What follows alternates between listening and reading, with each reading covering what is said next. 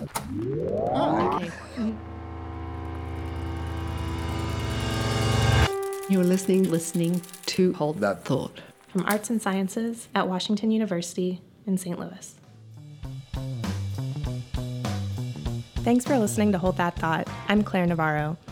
For our series on American identities, last week we had the chance to hear from Dr. Todd Decker, who revealed the complicated history of one classic American song.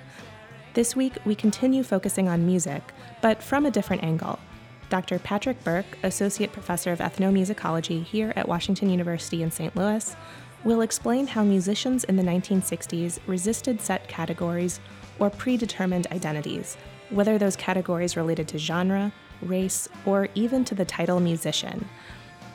Burke's upcoming book is about rock, race, and revolution in the 1960s.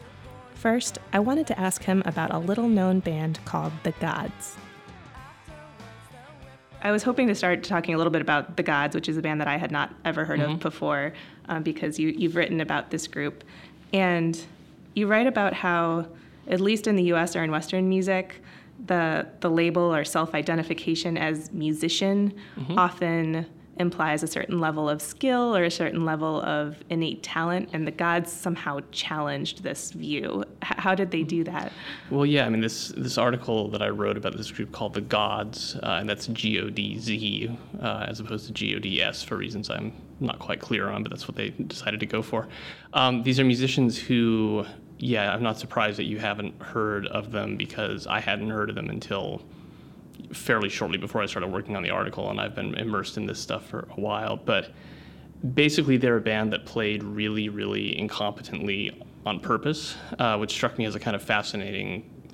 Even within the context of the 1960s, where there's a lot of weird music going on, this was especially kind of strange and hard to figure out. So um, I got interested in them, and this wound up turning into kind of a bigger project about the whole idea of competence itself and why why do we care about it so much? Um, might there be another way of thinking about music that didn't involve obsessing over competence and skill and mastery and so on? And part of what inspired me to do this, I think, has to do with my own kind of subfield. I'm what's called an ethnomusicologist, which has been defined in a bunch of different ways, but it basically means that I am an anthropologist of music. Um, and so ethnomusicologists tend not to be as interested in the great masterworks or the great composers or greatness as such, but more in music as a kind of field of human behavior. So, how do people use music? Why do they perform music? Why do they like the music that they like? Why might they hate the music that they hate? And so on.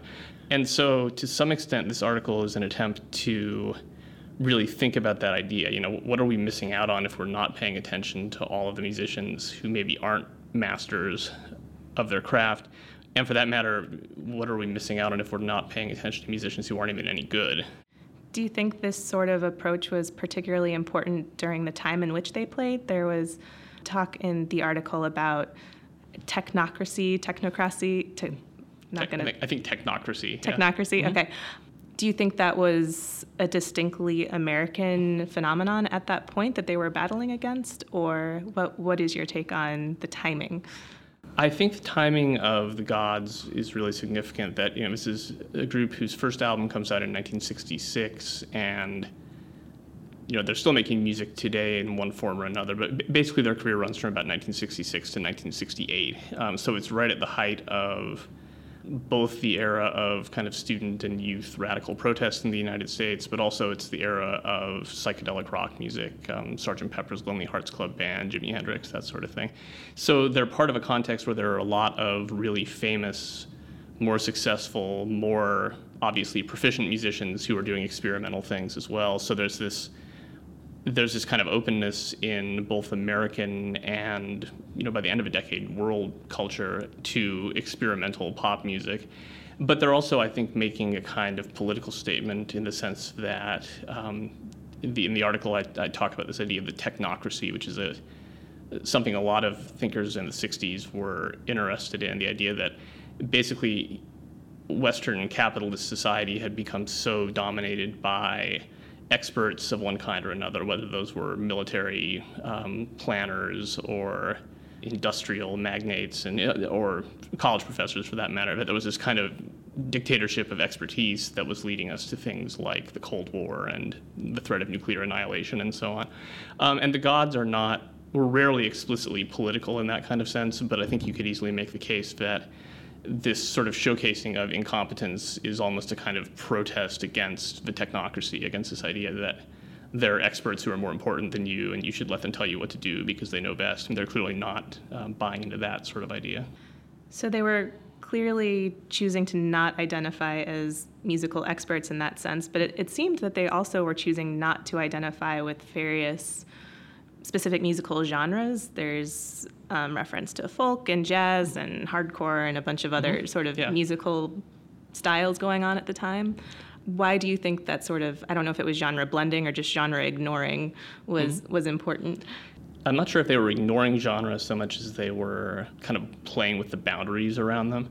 One reason why this approach might have made sense to them has to do with where they were located, which was the Lower East Side of Manhattan, um, which was a place where you had the Greenwich Village folk music scene, you had a downtown avant garde jazz scene, you had, um, by the late 60s, some of the most important rock clubs in the United States. So you could kind of just walk around this neighborhood and there was all sorts of you know, you could probably literally hear folk music coming out of one door and jazz coming out of the one next to it. I mean, it, it, it was a place where genres themselves were getting kind of jumbled up. I guess it may be as a result of not having to be, because their approach did not involve being competent at any of these genres. They could kind of play around with any of them. So some of it sounds sort of like avant garde jazz, some of it sounds kind of like folk music, some of it is clearly rock. Um, but often kind of pared down to their essentials. So when they play a song that sounds like a rock song, it has a kind of steady up and down beat and one chord, and they play the chord for three minutes, and the melody might have two notes in it. Um, or what might sound sort of like avant-garde jazz is really just all their friends invited into the studio to make as much noise as they wanted to for 10 minutes, and they recorded it and put it on the record. So it's um, it takes some of the principles of these genres and kind of distills them down to the point where almost anybody could do it, basically. So the Godz are one group in this 1960s era when there were so many different identities being played out, not just genre, but you know political identities, mm-hmm. and also I know you write a lot about race and African American music being appropriated by white groups and that that sort of thing. And I definitely wanted to give you a chance to to talk about that aspect of your work. Yeah, well, I'm working on a book right now um, about it's about the connection between 60s rock music and radical politics, and, and even more specifically, it's about how white rock musicians dealt with the challenges posed by the Black Power movement, um, which they did in a variety of ways. I think some of which we might find kind of insensitive now. My first article on the subject was about a kind of notorious performance where Grace Slick, who's the lead singer of a Jefferson Airplane, appeared on TV wearing blackface. Um, she was a white woman and, and, made the Black Power salute at the end of performing a song which, you know, to look at it now is kind of shocking and disturbing. She appears to have meant it as a fairly sincere display of solidarity with the Black Power movement. Obviously, this particular method of doing this was one that was going to was designed to be controversial and rubbed a lot of people the wrong way. So, so I'm interested in those kinds of interactions. So, in in a one article, you quote Amiri Baraka, who mm-hmm. says that minstrels never convinced anybody they were black either. Mm-hmm. What what sort of reactions were going on at that time and then subsequent academic studies of this period, you know, you, you seem to think that there is at least some legitimacy to this sort of borrowing and appropriation of certain types of music, but how, how did people feel about it at the time? Well, I mean, Amiri Baraka was the founder of what was called the Black Arts Movement um, and was somebody who wrote, well, he's, he's still around now, right, writing interesting things, but was, was somebody who was very much invested in the idea that there was a kind of authentic African American culture that you know he, he acknowledged that white musicians could imitate you know they could play jazz they could play rock and roll they could play blues but there was some kind of an attitude or some kind of uh, there was something kind of metaphysical behind this music that you had to be african american to fully understand. And so what he's responding to um, in this quotation about minstrelsy is actually the beatles and the rolling stones. And i think fairly justifiably, he sees that these are groups who are playing. I mean, the Rolling Stones start off as a R&B and blues tribute band. I mean, they're playing the music of people like Muddy Waters and Howlin' Wolf and these great Chicago blues musicians. And within a couple of years, are hugely rich and famous and influential, and are on the cover of every magazine. Um, and from Baraka's point of view, this is basically an act of theft. You know that they've taken this music that African Americans have cultivated and developed for generations, and they've turned it into this kind of commercial product to make a quick buck. and most audiences, or most white audiences at least, associate it with these rock bands and not with the black musicians who really innovated this in this style. Um, and I think he has a fair point. I mean, I think that certainly you can understand the frustration of somebody watching a tradition that they thought of as something, you know, that was very much their own being kind of dispersed around the world in a way that doesn't necessarily seem to give a whole lot back, at least economically, to the people who created it. Um, on the other hand, I mean, these kinds of borrowings have been going on forever and ever. Um, and so you could certainly make the case that the Beatles and the Rolling Stones are doing something more respectful and more interesting than a blackface minstrel in 1850, which is Baraka's point of comparison. I mean, he seems to suggest that they're roughly the same thing. I think you can kind of um, you can make a case, but there's there's some pretty big differences as well. So a group like the Jefferson Airplane is actually cobbling together a bunch of different African American influences in a fairly sophisticated way. You know, whether it's gospel, folk, blues, um, 50s rock and roll. I mean, it's all kind of jumbled up. And one of the arguments that I make is that their musical borrowings were actually, in some ways, a lot more kind of sophisticated and interesting than their political statements. So while they thought what they were doing politically was, you know, l- looking at it now, it might seem kind of naive to us, but they actually are paying tribute to African American culture through the music, um, perhaps in a more effective way than through kind of provocative things like wearing blackface on stage and, and so on. Um, in the same article, you seem to challenge the idea that there are any sort of purely authentic forms of of music. Is that is that playing out in your current book? Um, yeah, I think so. I mean, I think it's kind of a um, you know, I think it's kind of a basic premise underlying not just a lot of my work. I mean, it's it's kind of a premise of ethnomusicology more broadly that you know when ethnomusicology started, there was often this kind of preservationist impulse where people would take um, you know their little recording, you know, their cylinder recorders out into distant rural areas of Europe and the United States and record folk music of various kinds because it seemed like it was going to die out. I mean, a classic example is Native American music, where a lot of the earliest field recordings and studies, you know, going back as far as the 1890s, were of Native American music. And there's often this kind of implicit or explicit assumption that, you know, we're hearing the music that these people sang 500 years ago. And there's been a lot of criticism of that model ever since because it often seems to imply that when you call something authentic, you're often implying that it doesn't change over time.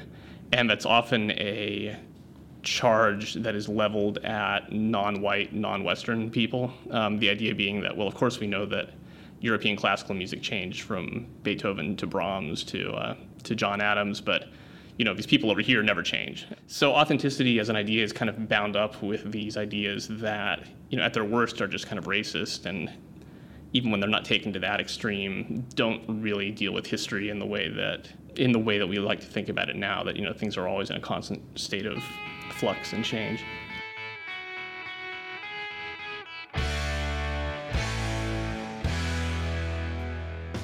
Many thanks to Patrick Burke for contributing to Hold That Thought. If you're a regular Hold That Thought listener, you may have noticed a somewhat different format today. Please feel free to get in touch with thoughts or feedback. You can find us online at thought.artsci.wustl.edu. We're also at Twitter and on Facebook at facebook.com slash WU stl.thinks.